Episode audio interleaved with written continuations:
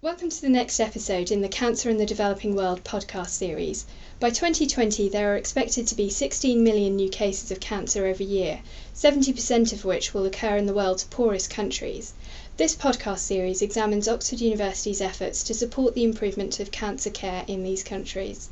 Today I'm talking to Dr. Ken Fleming, a leading pathologist at Oxford University. His research focuses on the pathogenesis of liver and biliary diseases and on the development of molecular pathology techniques.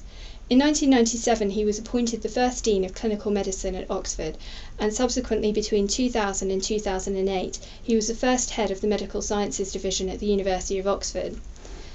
He's currently the head of the Clinical Academic Training Programme for the Oxford Postgraduate Deanery and he has over the past few years taken a particular interest in global health and is especially interested in the challenge of building capacity in pathology in developing countries. He is also currently a board member of AFROX, an organisation set up by Oxford University to improve cancer care in Africa. Ken, as a pathologist, what led you to take an interest in the problems of cancer in developing countries?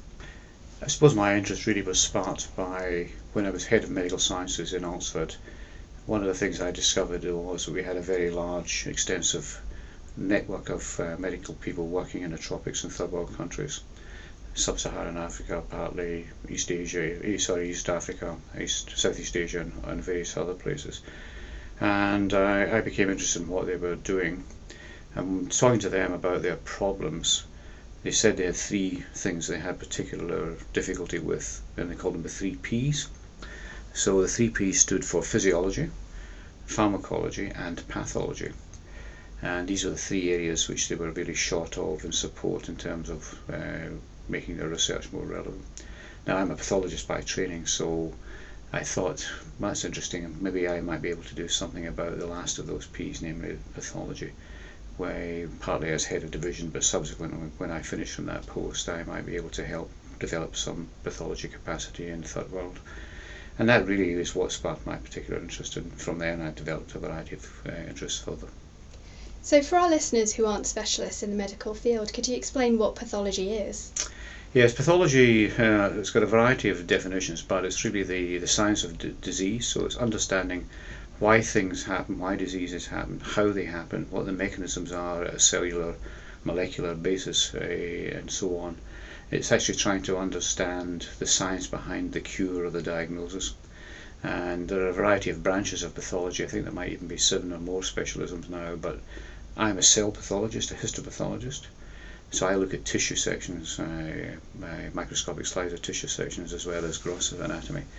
You then get microbiologists who look at microorganisms. You get chemical pathologists who look at the chemistry of the blood uh, and other tissues or other uh, fluids within the body you get hematologists, immunologists, geneticists, and so on.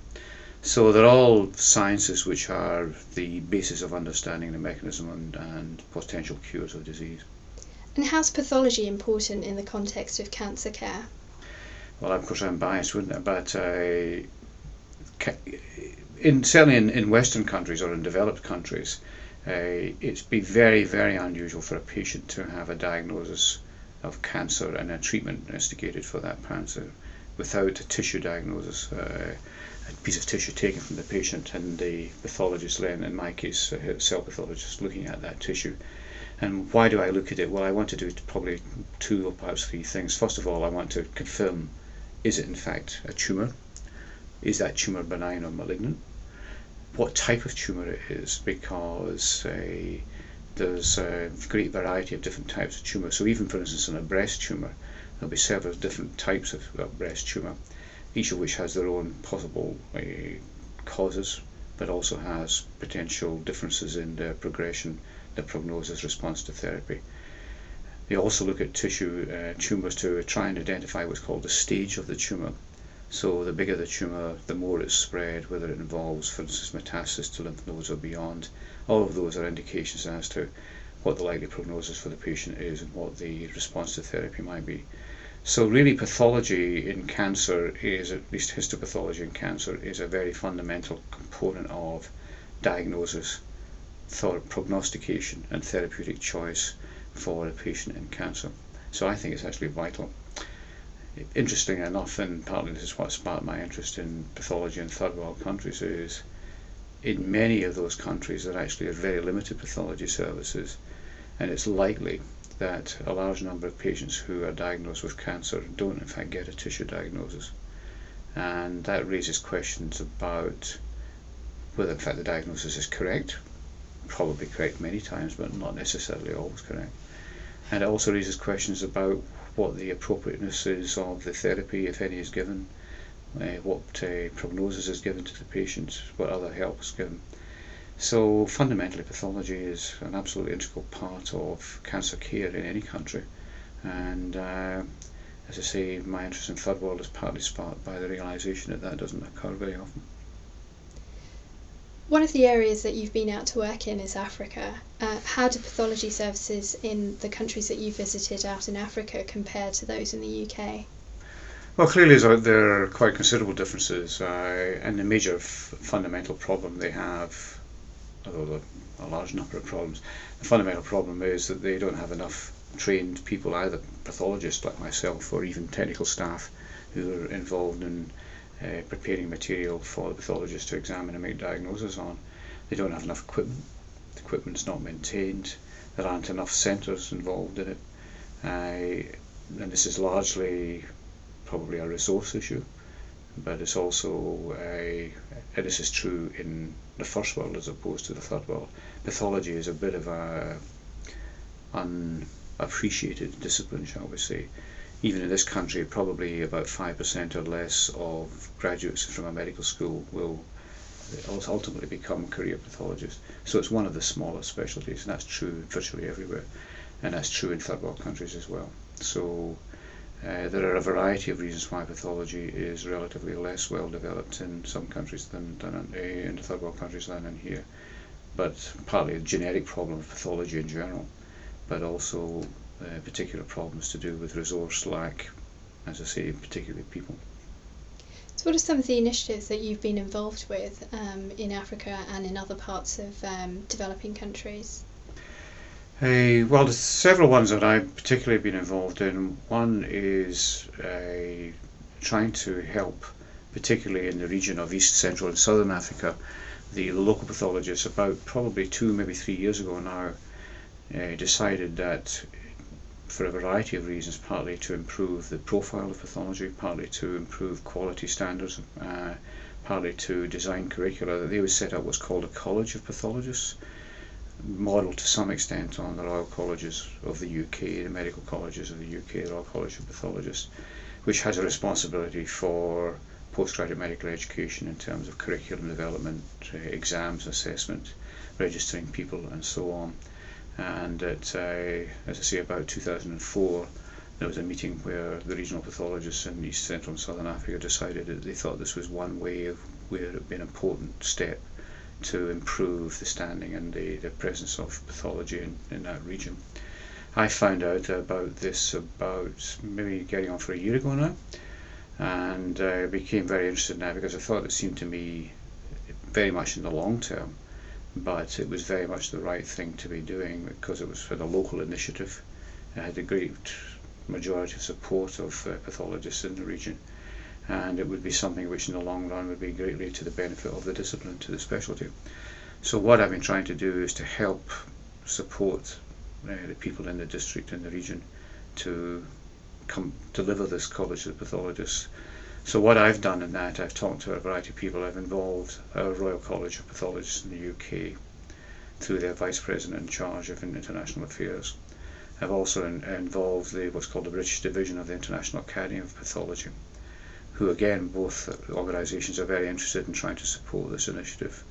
And we are going out to a meeting of the steering group uh, of the local pathologists in early August this year, 2009, where they're going to take the, uh, the initiative to the next step. And uh, hopefully we can provide them with some advice and help about some of the issues to do with setting up a, a college of pathology. So that's one. Another one I've been particularly interested in is actually trying to help postgraduate uh, curriculum development and delivery. And this is a, a, real problem where the programs, the curricula which the people locally, and particularly in Tanzania and Kenya, have been developing, um, there are some issues to do with they don't get enough people recruited into them. The programs they run used to have up to a year abroad in a country like the US or the UK, uh, which was a good experience and good uh, education for the people. Was an attractive component of the, the training programs that they put together. For a variety of reasons in the last few years, that's become very difficult, partly because of visa restrictions which have been imposed by the likes of the UK on people coming from outside of the EU so that they now no longer have that opportunity. They might go to places like the former Soviet Union, Romania, Bulgaria, and places like that, South Africa, but they still would be very interested in having the opportunity of having some component of their training in the UK. So one of the things I'm trying to do also is to see how we might uh, look at their postgraduate programs for pathology training to see how we could incorporate a, a period abroad, perhaps in the UK, and at the same time maybe even have a reciprocal arrangement where some of our trainees could go out uh, to replace the individual who's coming here. They would get an experience which perhaps they wouldn't get in their normal UK training, and therefore there might be a benefit for both parties. So that's a couple of things that I'm interested in. You've also been involved with AFROX. Um, what have you um, What have you been doing in, in relation to AFROX? In terms of pathology? Yeah.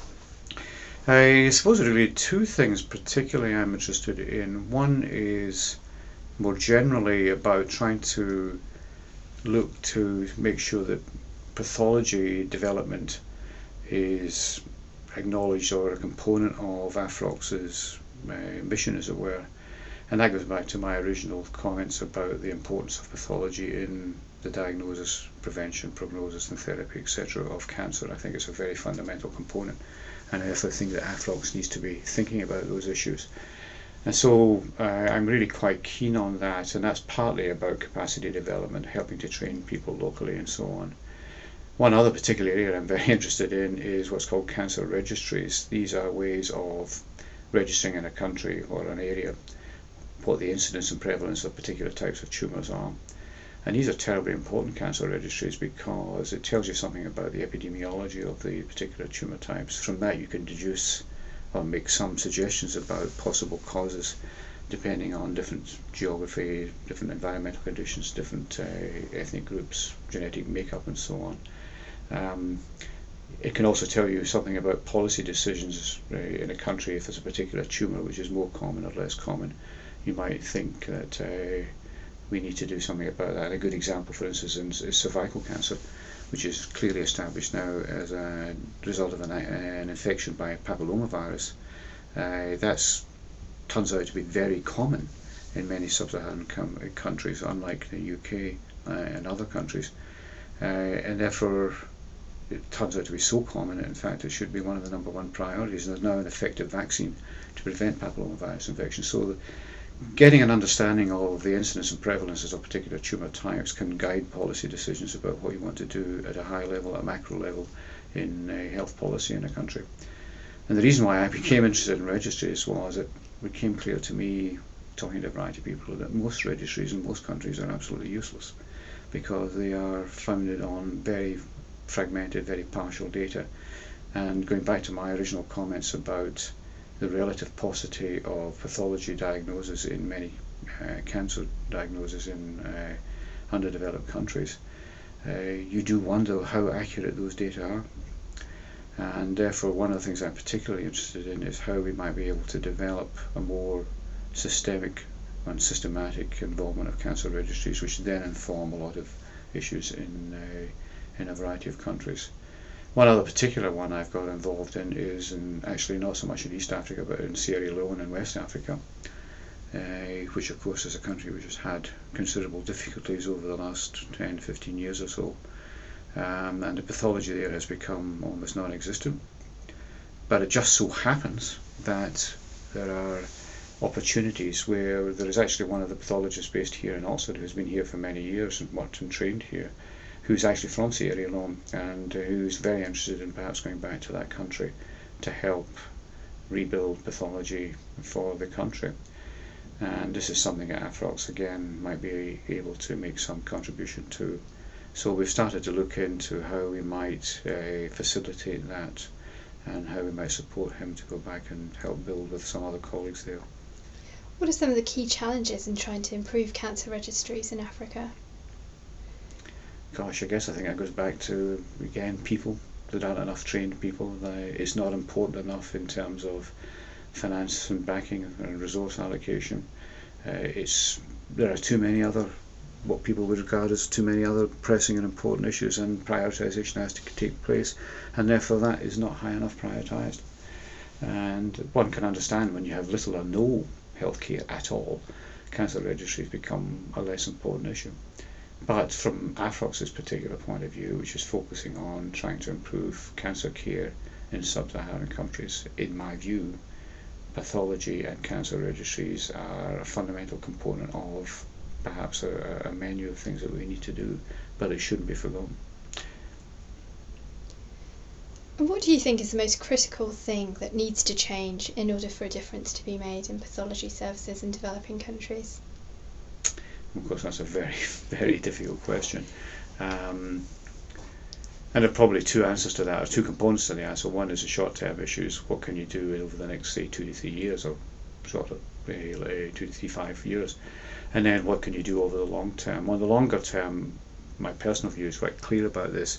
The only way this is really going to be addressed is by increasing the number of people who are involved in the, the discipline at all levels, whether it be medical or technical or other uh, staff, and raising the profile of the discipline and, uh, and raising the quality and general availability of it. And that's a long-term issue about just training a larger number of people, providing them with facilities and resources to do the job they want to do. In the short term, um, probably some relatively short-term things you might do. I talked a, a little earlier about uh, taking some of their trainees to the likes of the, the UK and helping to provide some uh, training for them and replacing them with some of our folks going out there.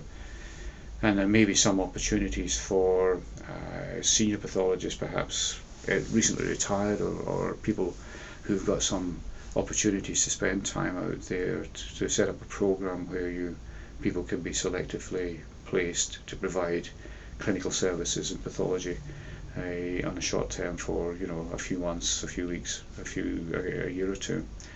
Um, there are other things that they need like equipment, uh, which it might be possible to provide some uh, equipment, some help with, for instance, the maintenance and equipment. It's uh, not uncommon to find that the equipment is there, but it broke down some time ago and nobody knows how to replace it, and there's not a contract for replacement.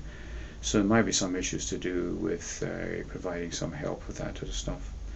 There may be some help that one can provide in the short term. In my particular discipline, in histopathology, cell pathology, you can actually send the, the tissue and or send the microscopic slides to a place, for instance, from Africa to here, and the likes of myself might be able to look at it.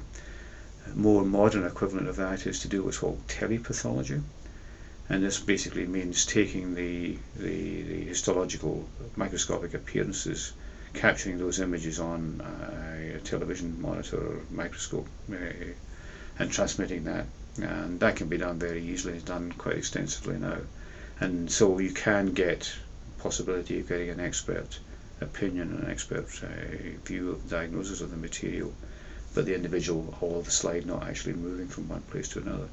So there's some things you might be able to do in the short term in providing some immediate uh, help to folks, but in the long run, I think the only real solution is to to um, educate a larger cadre of people. Okay, thank you. All right. Yep, that was great. Thank you.